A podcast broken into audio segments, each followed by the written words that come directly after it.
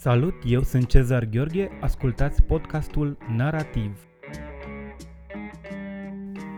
Astăzi la podcastul Narativ m-am gândit să vorbim despre izolare, pentru că a început deja să mă afecteze și deja resimt toate semnele acestei afectări simt deja că nu sunt la locul meu, simt că întreaga rutină zilnică a fost perturbată și am ales să vorbim despre chestia asta.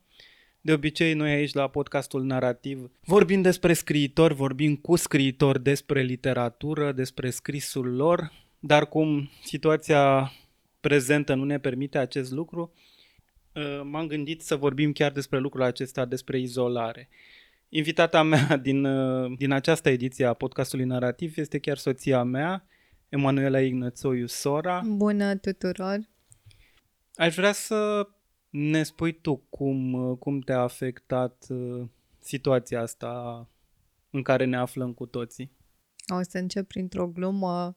Era, eram la îndemână ca invitat pentru că o, suntem aici în autoizolare împreună. Uh, mă afectează și pe mine destul de, destul de mult și voiam să am un timp să, să scriu. Numai că a venit uh, pandemia și planul meu s-a dat puțin peste cap, pentru că, deși încerc să limitez timpul în care citesc și uh, citesc știrile și în care mă uit la, la TV pentru știri, uh, el uh, totuși înhață destul de mult din timp și mă simt și eu la fel ca tine destabilizată. Vreau să ajut, uh, în același timp uh, sunt aici în, într-un singur loc, vreau și să scriu și atunci am aceste tendințe opuse în mine.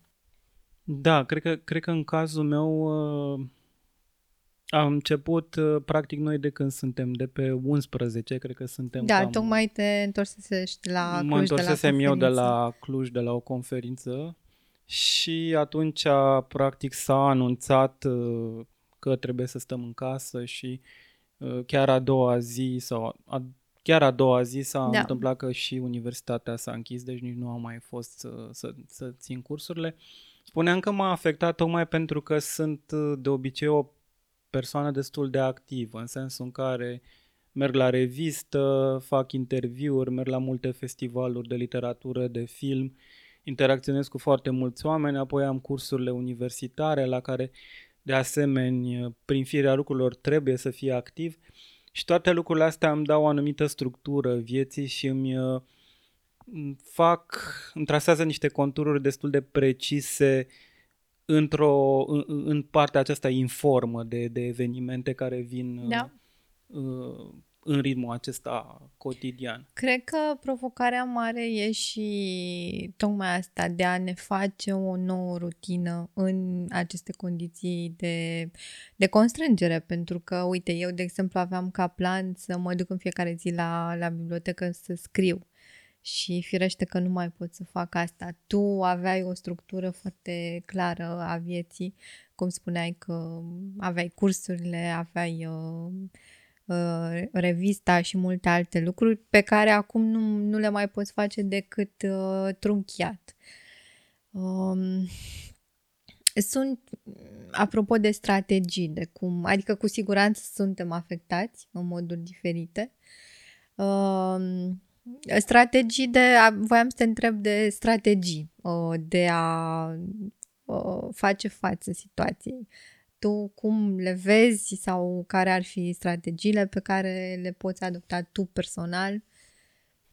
Eu inițial recunosc că n-am avut absolut nicio strategie. Am încercat să-mi uh, duc activitatea în condițiile astea cât se poate de normal, în sensul că în continuare, nu știu, am încercat să-mi fac cursurile la facultate, chiar și prin varianta asta de trimitere online, uh, trimitere pe e-mail, uh, da, prin și clipuri. tu ai, ai prin... de, îți faci cursurile uh, online, da, da. lucrezi pentru revistă, într-adevăr, Apoi, online. na, lucrând pentru uh, chestia asta, pen, pen, pentru, uh, oricum, coordonând uh, ediția online a revistei, uh, observator cultural, uh, presupunea deja ca să îmi duc o mare parte a activității uh, online, dar uh, toate astea erau uh, legate, ca să spun așa, se subîntindeau pe uh,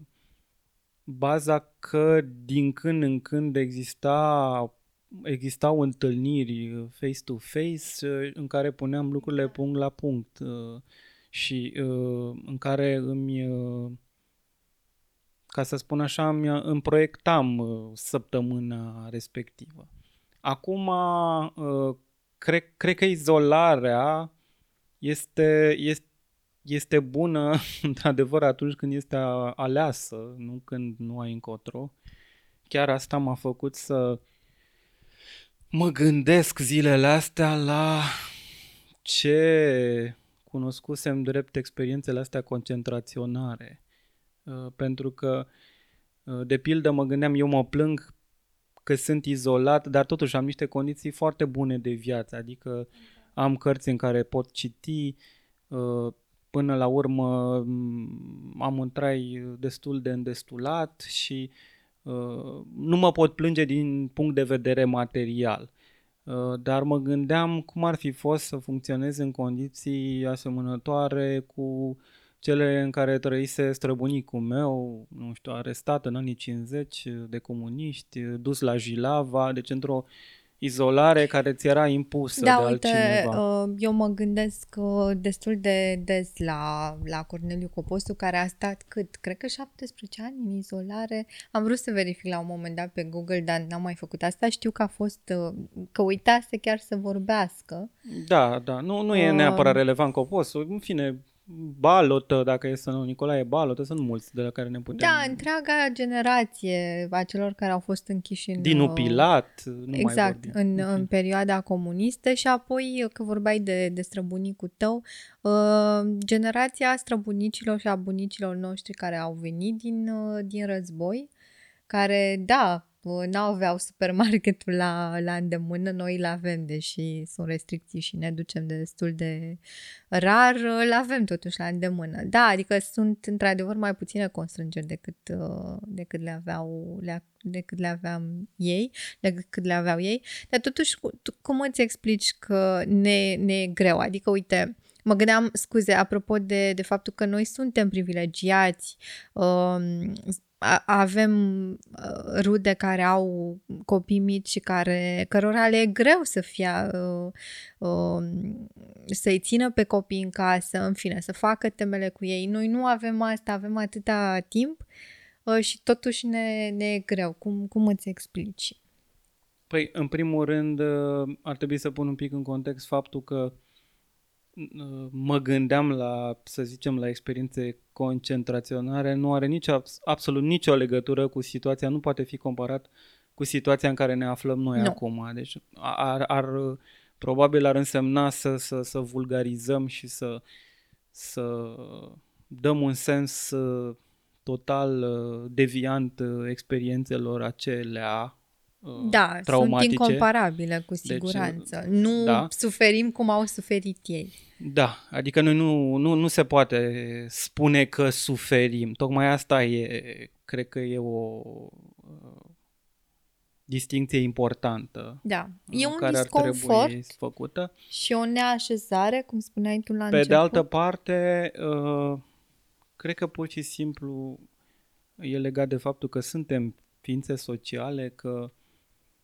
practic, uh, eul nostru se, se definește prin diferență, prin diferența față de celălalt. Cred că există uh, inclusiv o parte a sinelui care se narrativizează în funcție de această diferență față de celălalt și de aceea avem nevoie de contactele acestea sociale uh, și cred că această simplă întâlnire cu alteritatea da. E un lucru pozitiv pentru noi. Și că ai nevoie de, de spațiu ca să poți să te regăsești pe tine. Adică în, în căutarea alterității trebuie să ai întotdeauna spațiul ăsta de întoarcere la, la propriul sine și de distanță față de, față de celălalt. Da, nu, nu e vorba neapărat de al, altcineva, mă, re, mă refeream la, la tocmai la alteritate în sensul ăsta mai abstract, în sensul în care vedem, putem identifica trăsături uh, care sunt diferite sau comportamente care sunt uh, extrem de diferite și uh, pe care le putem distinge față de lucruri pe care noi le-am face sau față de lucruri pe care noi le-am simțit.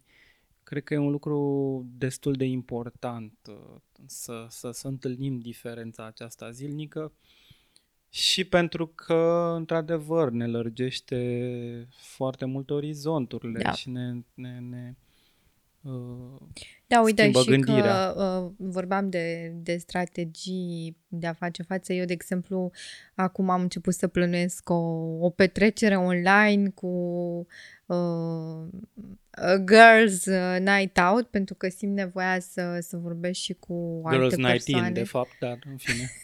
nu, eu am, uh, o să o numesc așa și o să-mi pun uh, tocurile, mă aranjez și o să consider că sunt, nu știu, pe, pe plajă undeva în altă parte. Uh, voiam să, să, să punctez ceva și să te întreb, uh, să să văd cam care e opinia ta în legătură cu asta. Vorbeam despre strămoșii noștri, despre uh, străbunicii și uh, bunicii noștri uh, și mă gândeam dacă nu cumva stilul nostru de viață actual ne face să ne fie uh, puțin mai, mai greu. Tu, tu ce părere ai? Contează stilul de viață pe care îl avem cu, cu faptul că avem acest disconfort în momentul ăsta? Eu n-aș zice că stilul nostru de viață e atât de diferit. Evident că avem toate aceste proteze pe care le folosim. Eu cred că stilul nostru de viață actual nu este în datele sale esențiale atât de diferit uh, față de viața trăită de uh, bunicii și chiar străbunicii noștri. De ce? Uh, pentru că eu cred că ei ar fi acționat în mare parte la fel cum reacționăm noi acum. Evident că ei nu aveau nevoie de toate lucrurile astea de care avem noi nevoie acum, de internet, de mai știu eu ce alte proteze, să le zicem așa, în mod generic. Da, uite că avem în continuare internetul. El nu ne-a fost luat, apropo de... Da, dar ce încercam eu să spun că e, da, mă gândeam la bunicul meu și sunt sigur, deci bunic, pe bunicul meu cea mai mare uh, pedeapsă pe care i-o puteai da era să-l ții în casă. Era un uh, om obișnuit cu viața grea uh, la țară, în tot ce înseamnă lucrul acesta. Tre- trezit foarte, foarte devreme de dimineața, înaintea soarelui, înainte să răsară soarele, uh, muncit uh, foarte, foarte greu, făcut tot felul de munci agricole și care îți solicitau foarte mult fizicul, dar care nu putea să stea în casă. Era un om care trebuia să umble de dimineață până seara, nu putea să stea o secundă în casă, chiar țin minte că bunica mea îl, uh, îi spunea să mai stea o secundă, să mai stea în casă, pentru că era, devenea la un moment dat frustrant pentru ea că nu era niciodată acasă. Da, cred că înțeleg cum se simțea și că nepotul lui e, seamănă cu el. Și uh, în sensul ăsta nu cred că suntem uh, în mod fundamental diferiți, adică aveam cu toții nevoie de interacțiune. Aș Uite, spune că chiar mai mult avem nevoie Eu de interacțiune acum. deosebire de tine, cred că e o diferență fundamentală între uh, stilurile noastre de viață și că, de fapt, asta ne afectează. Uh, spuneai de bunicul tău și m-am gândit acum la bunicii mei și la uh, părinții mei care locuiesc uh, uh, la sat. Uh, și da, ei par mai puțin afectați decât noi pentru că au grădina, pentru că își fac în continuare uh, treburile sezoniere. Acum uh, la țară se, se însămânțează, um, sunt, își curăță copaci, adică au multe lucruri de făcut și în continuare sunt în, în stilul lor de viață curent, pe când noi e ca și cum am fost scoși din stilul nostru de viață care e foarte confortabil dacă stai să te gândești, pentru că nu stăm să sădim și să săpăm. Noi ne luăm mâncarea de la supermarket, uh, ieșim în oraș, mâncăm în oraș, uh, viața noastră e foarte uh, citadină și uh, aglomerate și care depinde foarte mult, cred, de, de interac- de interacțiunile cu ceilalți, apropo de ce spuneai tu. Uh, și cred că mai e ceva uh, și poate e și generațional. Noi totuși suntem uh, generația care uh, a trăit foarte puțin în comunism, acum vorbesc despre generația noastră și care s-a obișnuit cu libertatea. Ne e destul de greu să avem dintr-o dată niște constrângeri care ne afectează în în mod elementar, în sensul că nu putem să ieșim din casă decât cu o declarație și nu putem să ieșim decât dacă vrem să cumpărăm ceva. Ori noi suntem obișnuiți, nu știu, vorbeam acum câteva zile că ne dorim foarte mult să mergem o zi la mare. Pe când bunicii noștri nu cred că aveau această dorință să, și posibilitatea asta de a face un city break. Nu era în vocabularul lor. Da, asta cred că se datorează altui lucru, ceea ce eu aș numi un fel de experiență diferită a timpului pe care ei o trăiau față de noi.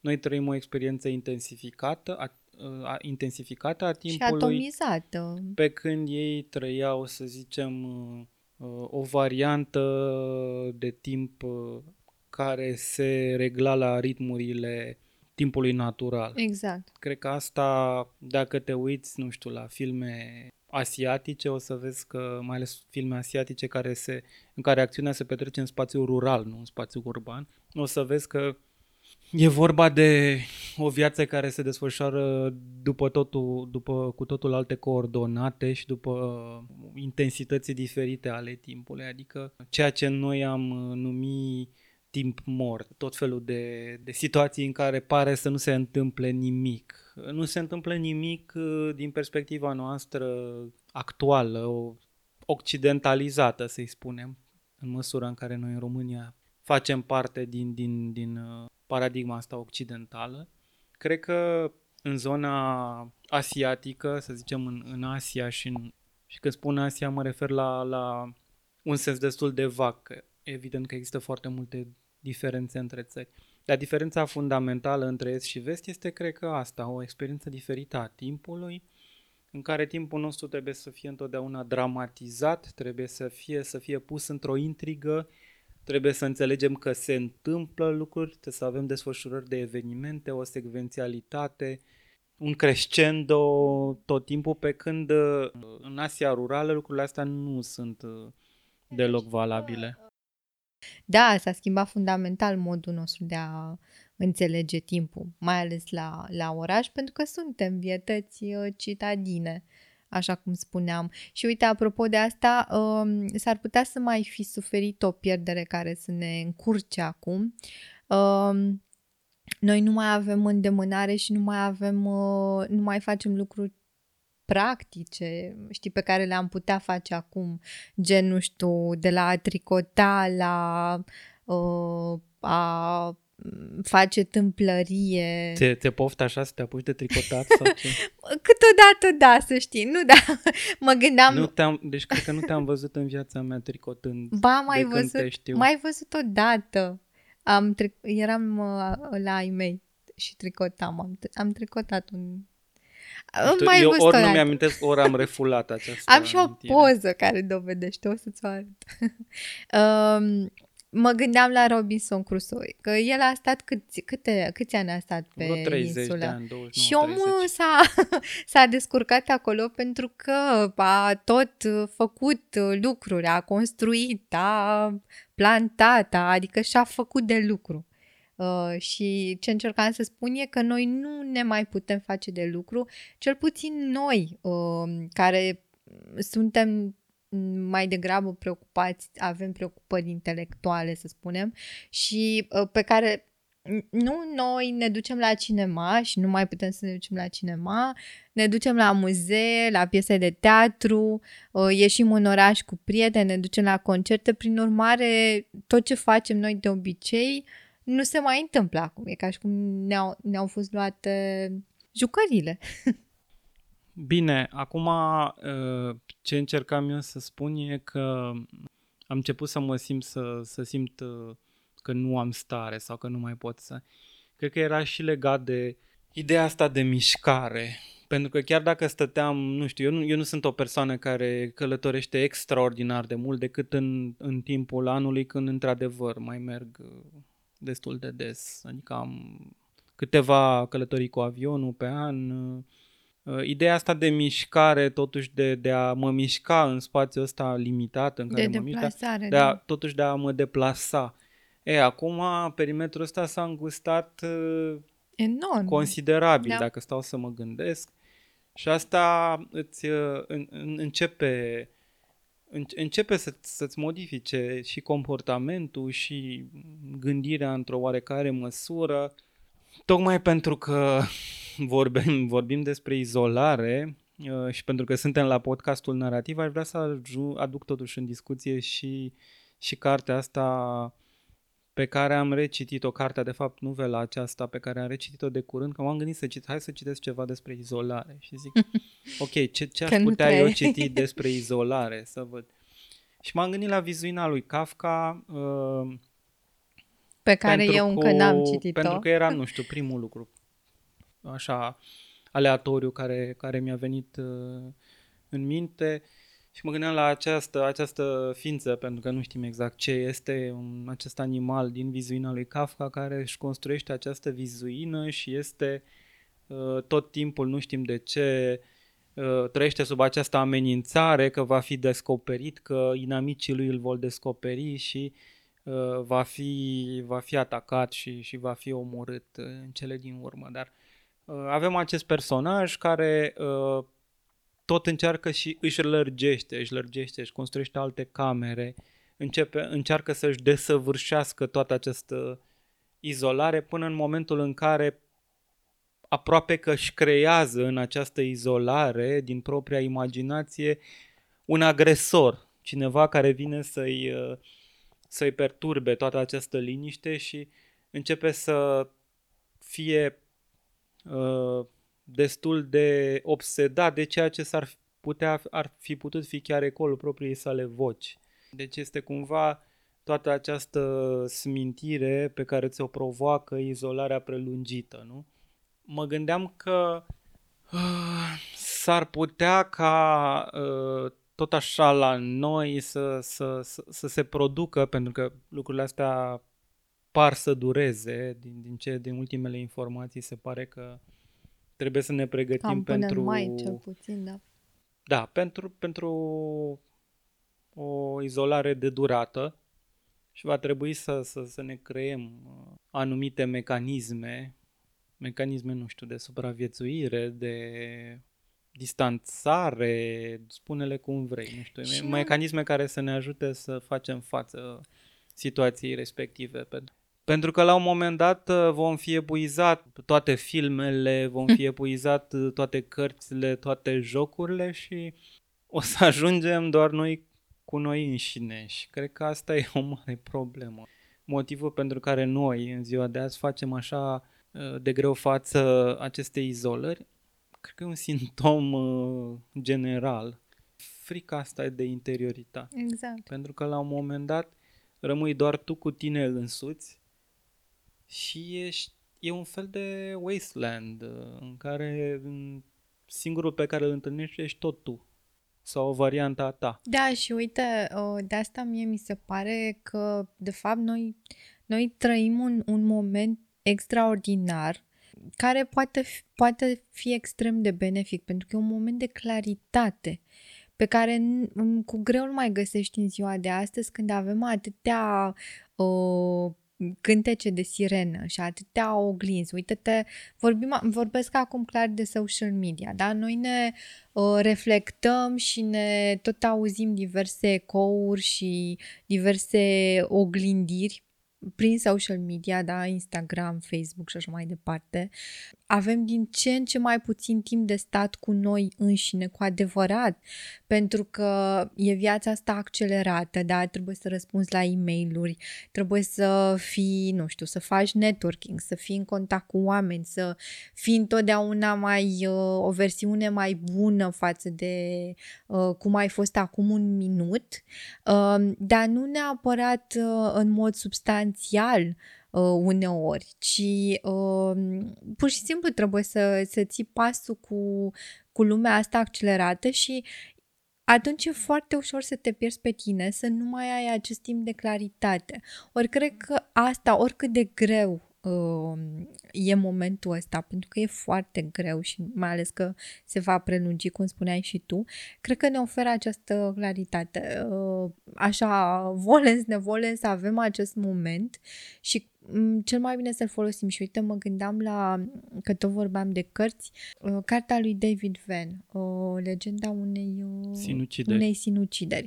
Când ai, unde ai aceste persoane care sunt mai degrabă uh, însingurate uh, și singuratice și care uh, chiar au nevoie, de fapt, pentru că au nevoie da, să-și da, ducă claritatea aia lupte îi duce la niște decizii extreme. Pe unii, pe unii dintre ei. În niciun caz să ne înțelegem, nu, nu, nu îndemn la gesturi extreme, din potrivă, cred că apropo de asta și poate vorbim un pic și de sănătatea mentală și cum ne, cum ne păstrăm uh, întregi și din punctul ăsta de vedere, dar cred că e, cred că e acest moment de când ne putem confrunta cu proprii demoni, când ne putem uh, uh, vedea care sunt uh, resursele noastre interioare adevărate, vedem uh, realitatea și adevărul oricât de pompos sună um, cuvintele astea ale noastre, ale experiențelor pe care le-am avut,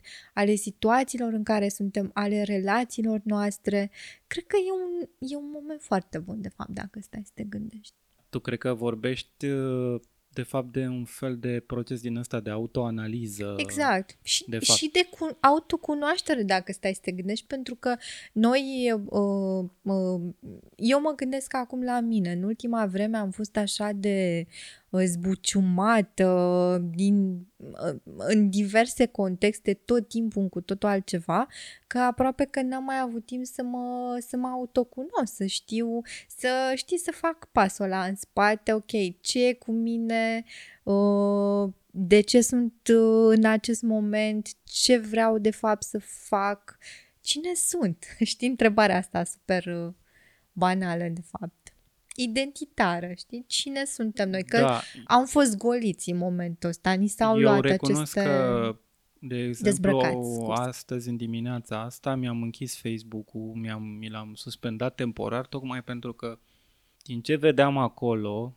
și există nevoia asta idiotă, compulsivă, de a verifica ce se mai întâmplă. Da, din păcate. Da, e un fel de cum, reflex da. pavlovian, da. așa. Nu are legătură cu ceva uman, mai degrabă instinctual. Dar spuneam că l-am închis pentru că efectiv tot fluxul ăsta la care ești conectat, mi se pare că numai la claritate nu, nu, duce. nu te duce. Exact. Tocmai asta cred că nu, dacă te uiți pur și simplu pe, pe social media, claritatea este cea mai îndepărtată stare în momentul ăsta e foarte mult irațional, da. cum e de obicei pe, pe Facebook. Uh, Facebook-ul știm foarte bine, nu e, nu e un uh, spațiu de dezbatere și de dialog real, e pur și simplu un spațiu în care, da, oamenii se oglindesc pur și simplu și își văd propria lor imagine. Și când, uh, când, Multiplicată. când uh, sunt, uh, da, când sunt provocați chiar să aibă un dialog cu argumente, cu, cu ascultarea celuilalt, atunci lucrurile se cam scurt-circuitează.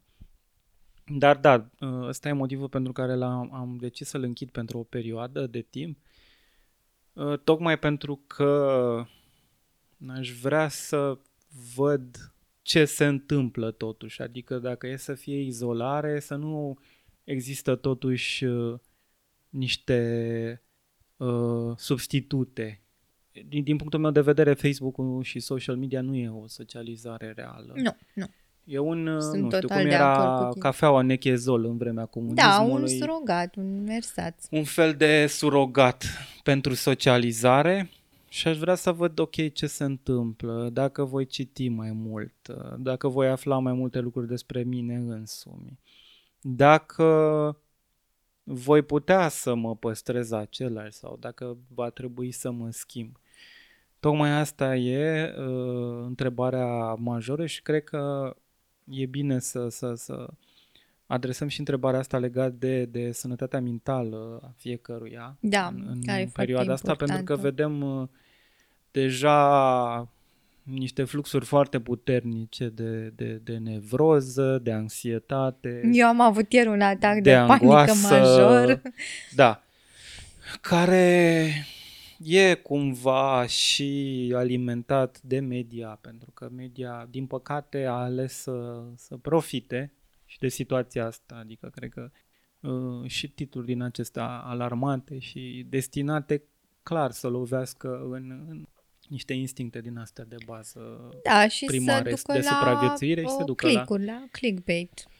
Da, din păcate, din ce am, am auzit acum, uitându-mă un pic pe YouTube, uh, înțeleg că YouTube uh, face, du- duce la suspendarea conturilor care pomenesc uh, în, într-un context uh, din acesta senzaționalist, uh, coronavirus și Ar fi extraordinar. Cred că ei au, din câte știu cel puțin în America, au experiența asta uh, de când cu mass shootings, pentru că cel puțin când a fost uh, uh, mass shooting din uh, Parkland, din, uh, din Florida și uh, care a fost foarte vizibilă atunci uh, în, în contextul în care puștii s-au coalizat și au făcut marșuri împotriva uh, armelor și așa mai departe. Apăruseră foarte multe, apropo de pe YouTube, uh, fake news, uh, știri uh, demente cum copiii respectivi ar fi fost niște actori și ei au atunci au, într-adevăr, și-au creat o politică, din câte știu eu, să scoată astfel de, de știri și probabil că acum au adaptat-o la, la coronavirus și e foarte bine că se întâmplă asta. Um, cred că tu ai atins un punct foarte important, uh, etica și um, uh, etica, nu folosesc moralitatea, etica în tot ce facem. Um, etica legată de Păi uite de discurs, media, de, de, fapt, exemplu, de da. discursul mediatic. Uh, și responsabilitatea pe care o avem cu toții, adică uh, că dacă stăm să ne gândim apropo de, de Facebook, uh, cu toții suntem acești uh, uh, creators oarecum de, de conținut și atunci avem cu siguranță o responsabilitate, doar că Nu, ne e nu, nu foarte e vorba greu. de conținut acolo. E vorba de creator de zgomot de fond. Da, Nu e niciun conținut. Dar dacă stai să te Conținutul gândești asta că, e că lipsește că în mare uite, parte. Da, ai dreptate. Uh, De fapt, un, uh, un un creat, n-aș folosi termenul de creator, desi- diseminator de mesaje, suntem cu toții, deci am avea o responsabilitate, numai că mi se pare că e foarte greu să um, să o aplici cu adevărat. Și uite, mă gândeam apropo de redacții. Păi, o redacție nu ar trebui să aibă niște resurse, poți să verifici din, din trei surse cel puțin dacă știrea e reală. Tu, ca un simplu diseminator de, de mesaje, ai mai puține resurse și poate că atunci ar trebui să fim ceva mai atenți când, uh, când uh, răspândim niște informații și ăsta, apropo de sănătatea mentală, ar fi un prim pas pe care noi putem să-l facem. Adică să fim la, atenți la ce, la ce răspândim um, ca să nu facă, să nu facă rău, Da, să nu e, dăuneze. Eu recunosc că privesc lucrurile un pic mai uh, dur, mai uh, tranșant, mai, mai critic. Legat strict acum de social media, cred că schema aceea clasică a comunicării cu emițător și receptor se aplică mai degrabă. Există emițători și receptori de mesaje și cam atât. Da. Până la conținut mai este cale lungă. Da, ai dreptate. Spun asta făcând de 12-13 ani cel puțin de, de, de jurnalism, în care, uh, ca să spun așa, crearea de conținut, ca să folosesc și eu cuvântul ăsta, care de fapt tâmpit un pic, că, este, da. dacă mă gândesc. Că, conținut, nu, tu nu ești creator de conținut, păi de fapt. Conținutul nu este ceea ce creează. Conținutul și e, nici nu ești creator, e ceva, e vorba de, de vorbim de formă și de conținut. Tu Da. creezi forma, de fapt, nu creezi conținutul. E o tâmpenie, dacă stăm să ne gândim. Da, și acum, cred că strict, nici eu, eu formă strict nu acum creezi. vorbesc din punct de vedere filologic, Da, da, că da. sunt da. filolog păi la la asta bază mă și gândeam și distincția aia semnificant și semnificat. uh, simplă, nici măcar de semnificant și semnificat. Uh, simplă dintre formă și conținut. Nu e Mhm. vorba de niciun creator de conținut. Ceea ce tu creezi este o formă și atât. Nu creezi conținutul. Conținutul este, este transmis, e altceva. Nu, e- nu, nu Știi, creezi mie mi-a nimic. venit acum uh, imaginea asta. E ca și cum noi, uh, știi, copiii când se jucau cu uh, bețele și în fine. E, e ca și cum noi asta facem. Uh, rostogolim niște cutii goale prin, uh, prin bătătură. Cam, cam asta facem. Dar uh, încercăm să o facem cu toții cât mai, uh, cât mai abitire, aproape cu toții. Da. E o tentație de care Aș parcă vrea, nu aș poți vrea să, să ne scapi. întoarcem la, la Da. Problema asta deschisă de tine legat de, de etica discursului Da. uh, în vremea asta. Și nu doar a discursului. a discursului și a, nu știu, tipurilor de mesaje pe care le punem uh, Mhm. în, în public, le, le aducem în forumul public. Cred că am anumite cunoștințe tocmai pentru că mă ocup de, de, de analiza diferitelor narațiuni și în literatură și în cinema și cinemaul este un mediu uh, profund manipulativ și Da. manipulator, ca să-i spun așa. Imaginea video este cea mai susceptibilă, cea mai uh, ușor de manipulat, mai ales imaginea digitală, în cazul a- ăsta foarte recent. Și cred că pot să identific foarte clar, uh, mai ales într-un mesaj audiovizual, momentul în care avem de a face cu un discurs, di- discurs din acesta foarte dirijat, care îți spune în fiecare secundă unde să te uiți, cum să te uiți, cât să te uiți și cu ce intensitate să te uiți. Și ce să înțelegi din uh, Da, ce și ai din asta văzut. ce să înțelegi. Așa zisul uh, montaj intelectual în care tre- trebuie să rămâi cu o idee foarte, foarte bine conturată și definită la, la finalul uh, produsului, uh, după ce ai vizionat produsul care ți s-a pus în față. Ca Așa, fie că e vorba de un clip video, fie că e vorba de o chestie multimedia, vorbim, să zicem, de montaj în, într-un sens mai larg. Uite, cred că și e un lucru care pe mine mă preocupă și bă, spuneam eu la început că am această ten, aceste tendințe contrare în momentul ăsta pentru că eu m-am, uh, mi-a suspendat activitatea uh, la muncă tocmai ca să, ca să scriu și văd că nu scriu pentru că sunt în, uh, cufundată în, în știrile și în actualitate. Uh, și am această tendință și nevoie cumva de a, de a contribui și de a, de a ajuta, dar în același timp mă simt, uh, mă simt limitată pentru că stau aici și nu știu ce, ce aș putea să fac, cât de mult aș putea să fac. Dar aș vrea să vorbim puțin și despre, despre situația din țară uh, și din lume și din țară, pentru că uh, noi mai stăm de vorbă despre asta și e, e ceva, mm, cred, mm, la care toată lumea se gândește. Uh, totuși, numărul cazurilor uh, crește. Uh, situația spitalelor este deplorabilă.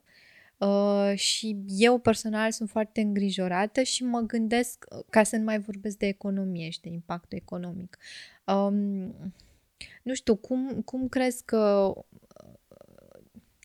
că putem să gestionăm, ce crezi că am putea să facem fiecare dintre noi, ce ar trebui să facă autoritățile în cazul în care o să asculte cineva din, din autorități acest podcast și care ar fi strategiile pe termen lung, pentru că e clar că trebuie să ne gândim acum pe termen scurt, mediu, dar și lung. Da, eu, Multe întrebări, eu nu sunt scuze. uh, medic sau persoană care este înzestrată cu anumite aptitudini care să facă față uh, situațiilor din acestea de urgență. Tot ce pot să spun eu este, cred că este, sunt câteva lucruri de bun simț să respectăm această izolare Da. pentru noi, pentru oamenii care nu suntem medici. Asta este cam singurul lucru pe care îl putem face.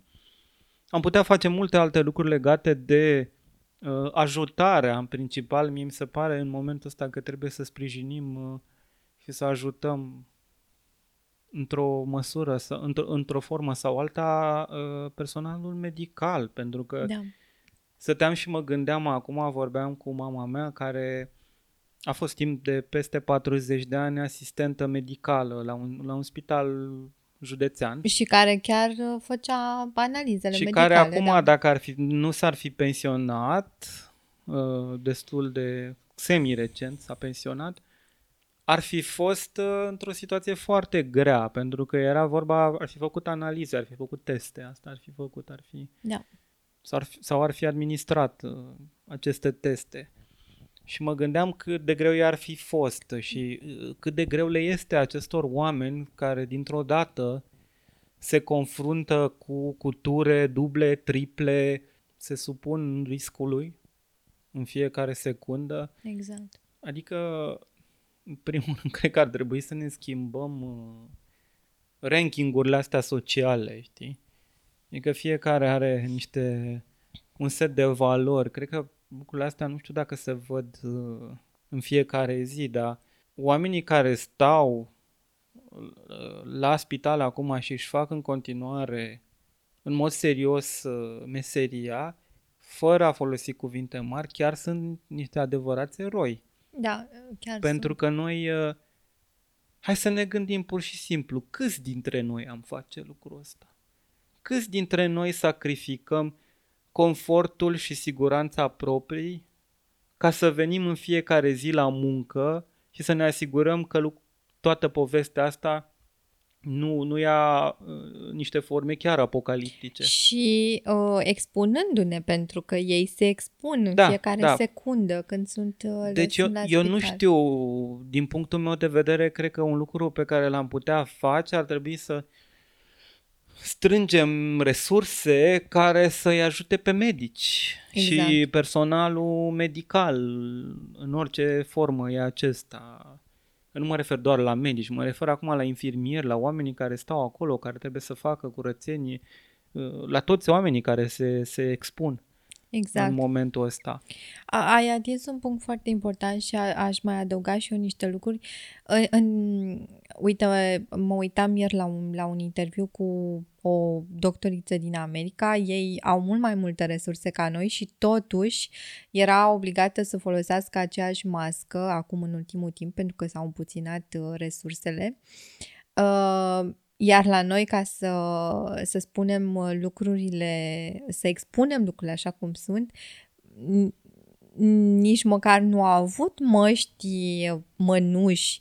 Uite, cred că în afară de chirurgi și cred că și stomatologi, eu nu știu să fi văzut medici din alte specializări care să fi avut acces la, la echipamentul ăsta de Nu, protecție au, au care e avut, dar minimal. foarte, foarte restrâns, în sensul în care echipamentul ăsta trebuie schimbat foarte des.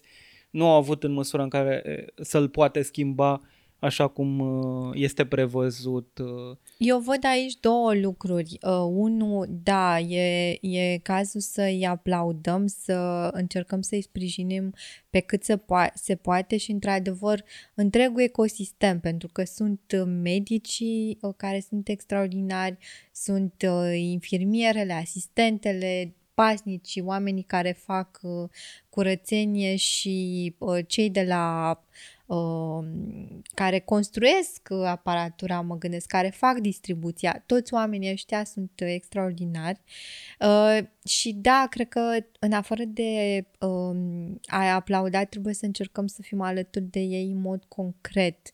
Uh, în primul rând, cum spuneai tu, trebuie ca stat și ca societate să le asigurăm echipamente de protecție, echipamente uh, cu care și resurse cu care își pot face treburile. E cazul ca guvernul să facă achizițiile de care e nevoie, să uh, facă schimbări în legislație în așa fel încât mm, fabricile, de exemplu, să-și poată să schimbe, uh, nu știu, să producă geluri dezinfectante, să producă măști, să producă da. aparatură.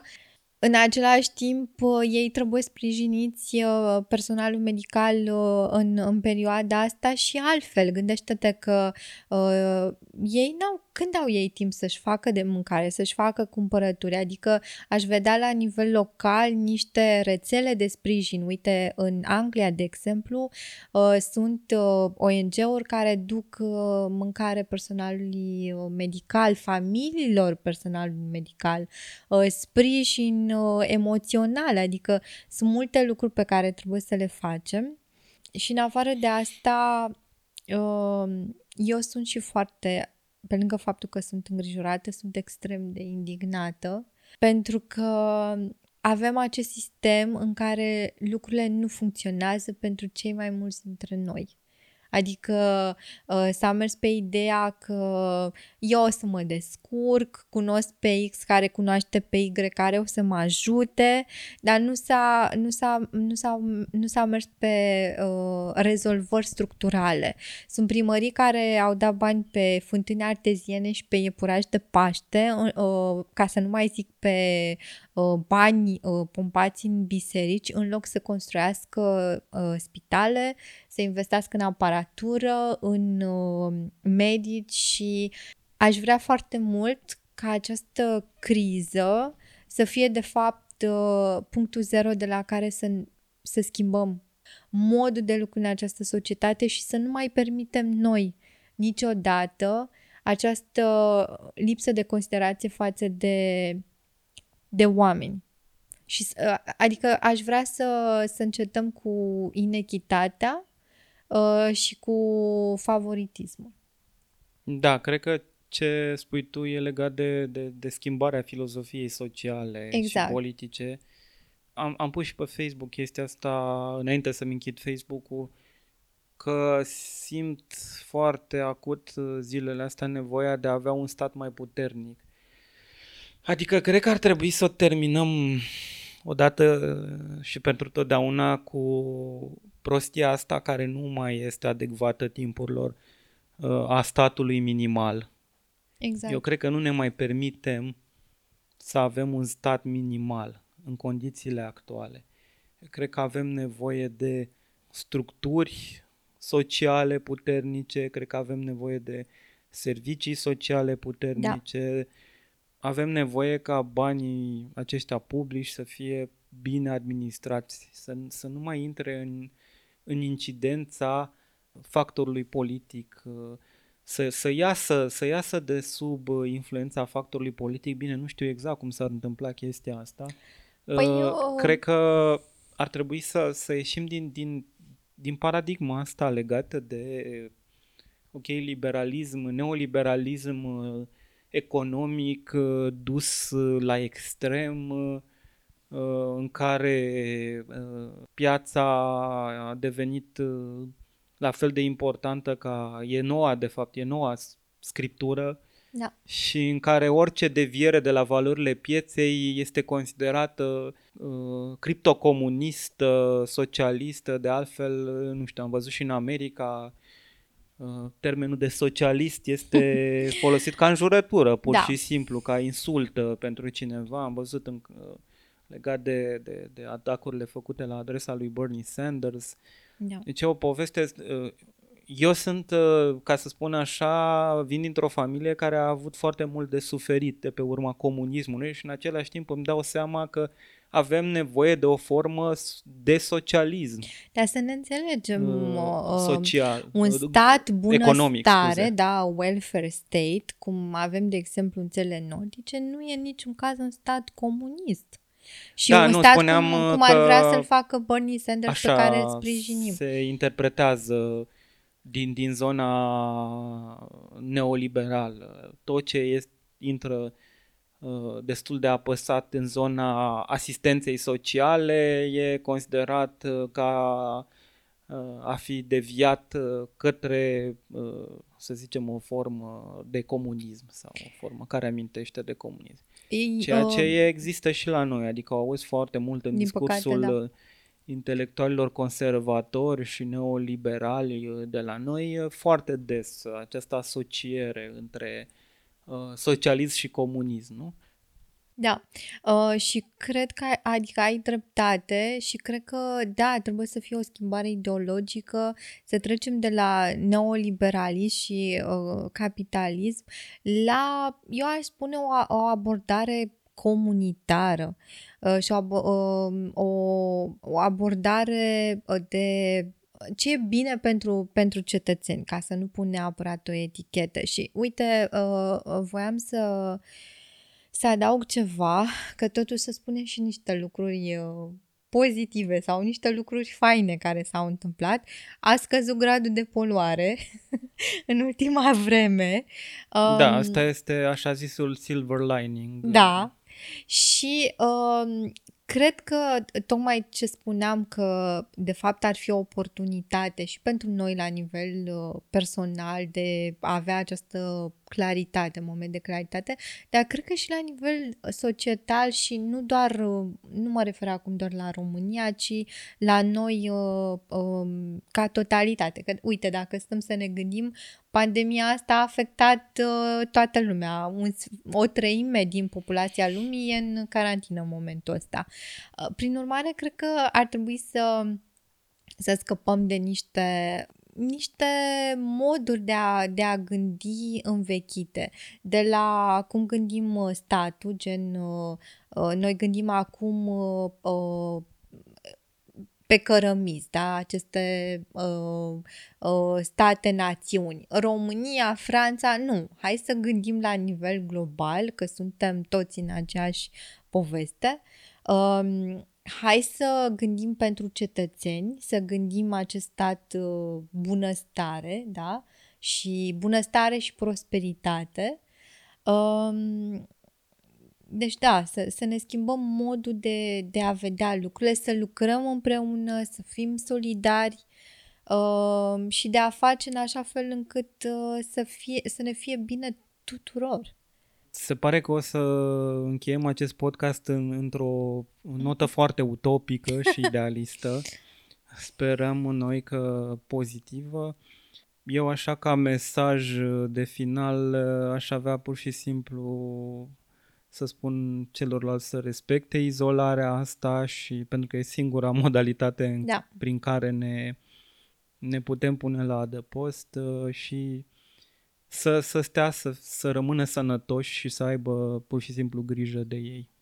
Uh, și eu aș spune că să aveți grijă uh, unii de alții și să fiți optimiști și Cezar îți mulțumesc pentru invitație.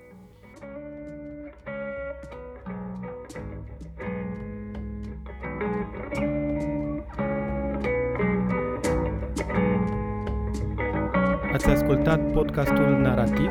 Eu sunt Cezar Gheorghe. Ne auzim săptămâna viitoare.